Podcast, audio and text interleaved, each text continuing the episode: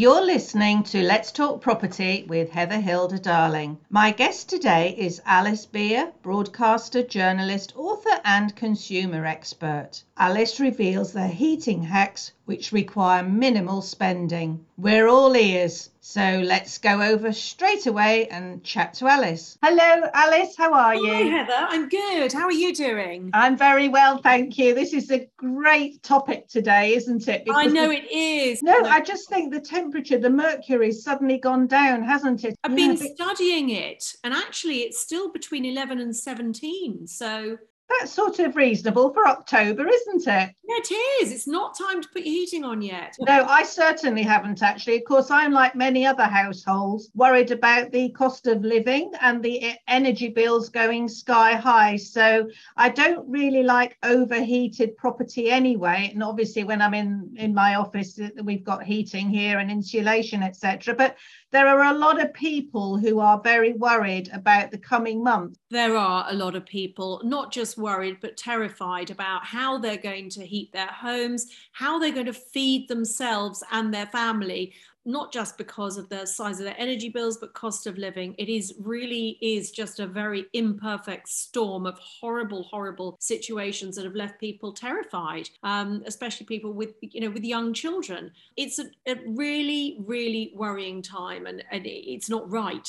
But um, to keep out of politics I've been doing a campaign of positivity, a campaign to look at what can we do to keep warm this winter without having to spend extra money. And I've worked on this campaign with Silentnight and I've created this guide about keeping warm. And do you know what, Heather? The biggest thing you can do is really to concentrate on heating yourself and not your house. We all- you know what? I have sometimes sat in my house with a coat on to keep warm. It's the sort of thing that I'm thinking a lot of us have probably got blankets in our linen cupboards that maybe we've forgotten about, maybe even sleeping bag. Um, and the first thought, of course, Silentnight bedding comes to me is electric blankets. Can you use an electric blanket, for example, while you're watching the television on the sofa? Well, you can get now these amazing things. They're heated throws, so you can have them on your sofa. It's the same premise, same um, system as an electric blanket, and you plug it in and turn it on, and it keeps you super cozy under the heated throw. Or you can just get a normal sort of big cozy throw, or one of those big luxury um, feel of hoodies, those oversized hoodies. But what's interesting is that when Silentnight did this survey, they found that 31% believed using electric blanket can help save money on heating, and 32% disagreed because people sort of have this misconception that if you're plugging something in, that's expensive. We mustn't be plugging anything in. But really, the maths works that if we if you're using an electric blanket to take the chill off your bed, just to warm it up before you get in, which takes just under an hour actually in the evening. That costs pennies. It's from 1p to run for up to an hour in the evening.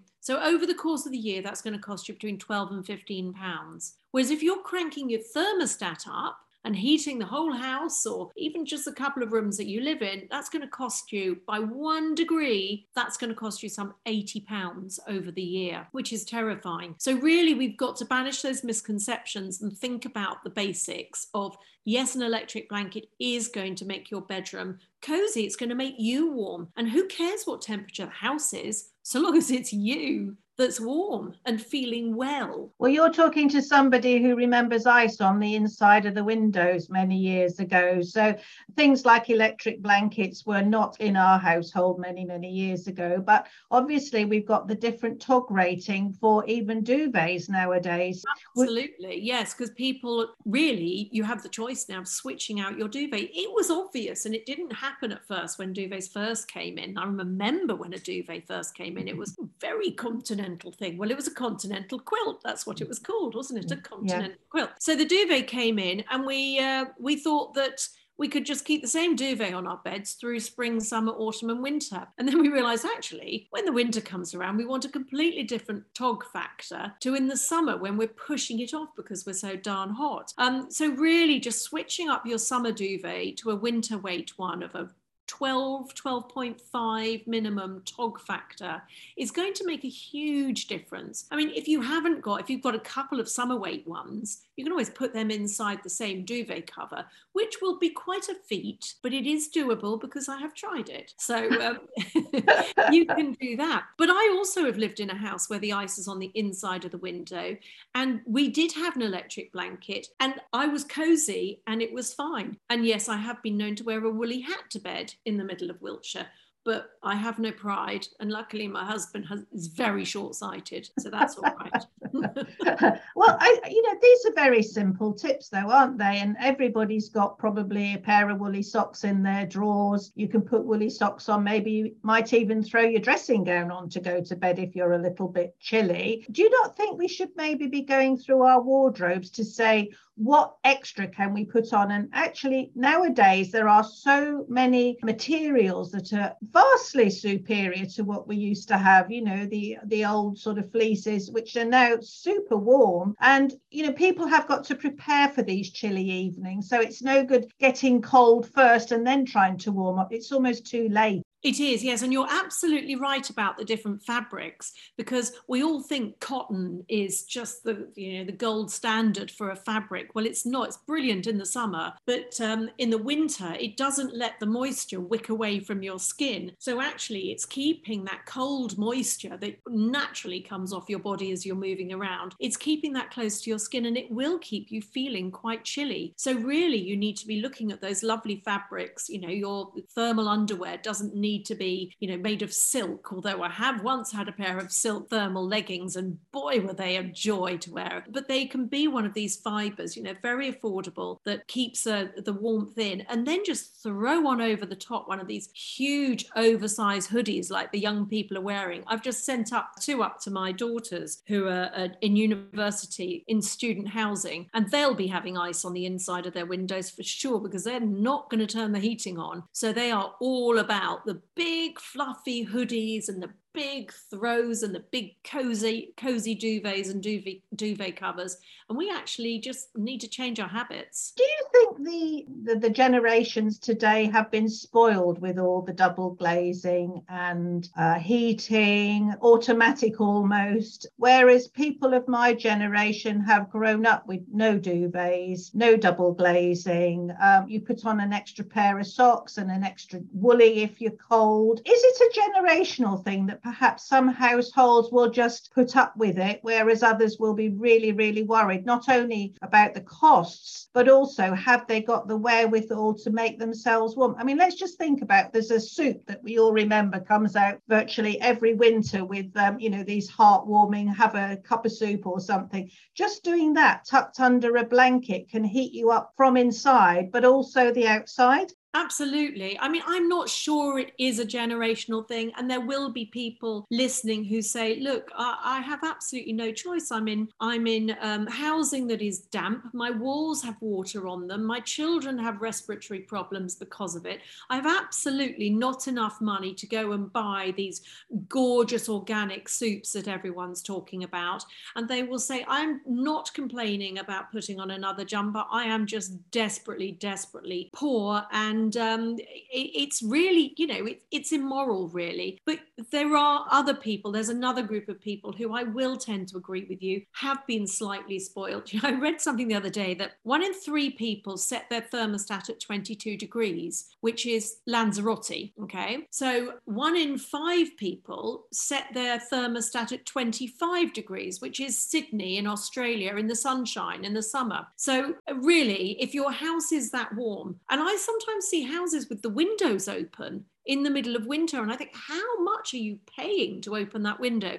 So I think, you know, cranking your, your thermostat right down and looking at where you actually need the heating i.e., on yourself, is really important. And I've um, I worked with Silentnight to um, create this guide to keep warm and, and to save money. And we put it on sleepypeople.com so that you can see all my tips about the duvets, about the, the woolen socks and jumpers, and uh, you know the real cost of running an electric blanket. So we put that all in one place. And I just hope that these things will be you know taken as helpful hints. They're not going to. It's not a magic wand. No one's got the magic wand this winter, but anything that helps make a difference. And I suppose the other thing as well, I know if I sit down in the sofa for too long and you start creaking when you get up, is to get up and walk around and you know, there's a lot of, for example, yoga, Pilates, exercise classes on TVs. And we all know that doing exercise is very, very useful. So yeah. we're, we're now being encouraged to walk about 8,000 steps a day. Surely the best thing, you can watch the television and move about as well. So if people just got in the habit of perhaps getting up, walking around the living room, moving about, don't use the remote control, get up and switch it. I know these are all very old fashioned, but you know, just to keep moving with the extra clothing on, possibly fleeces, etc. We've got different, I mean, it's different for children. Children often do run around. Maybe people who've got disabilities or are unable to move a lot, there are still exercises and equipment that they can use to keep the blood pumping around the body. Absolutely. Keeping well is vital and eating well is vital, as you've touched on. Both of those things are really important. And as I've said before, before you know there are different groups of people. There are those who who are used to having and used to sitting on on the sofa in a t-shirt and watching telly and not you know not really moving for the whole evening. And there are those who don't even have a telly and are snuggled up already under the blankets that they do have and, and living you know in in pretty much poverty. So one size doesn't fit all here. Mm-hmm unless it's an oversized hoodie. But um, so it's difficult to say, oh, get up and move around, you'll feel fine. But yes, obviously, keeping as well as you can is really important. Eating well, keeping yourself healthy, and not feeling chilly when you go to bed at night. It's really important for your mental health too. No, absolutely, I agree. And I think the problem is, is you know, we get so many hints and tips thrown at us that sometimes you're not quite sure what to do. You've got to work out a program for your own family, your own household to say, well, look, we need to have the heating on a little bit in the children's bedrooms, maybe. And I understand a bit about not opening windows, but equally, if you've got damp inside the property, then clearly you do want air in as well. So absolutely, it, you need some air on and you need the heating on. But look, you know, if the latest celebrity thing is to um, stick yourself in an ice bath, and we've seen celebrities buying these specific ice baths. I looked at the cost of them; they're sort of five hundred pounds for one. Then, frankly, us with our heating off, we are very much in vogue. That's absolutely fantastic. Alice, where can we get hold of this guide to you know to learn from all these tips that you've got? Well, I've put my um, the guide that I worked on with Silentnight. We put it on sleepypeople.com and you'll see it there and uh, hopefully there'll be things on there that will really help you. That's wonderful. Thank you very much for sharing all those tips with all these cold nights to come. Stay warm and cozy. I will do. Thank you for joining me today.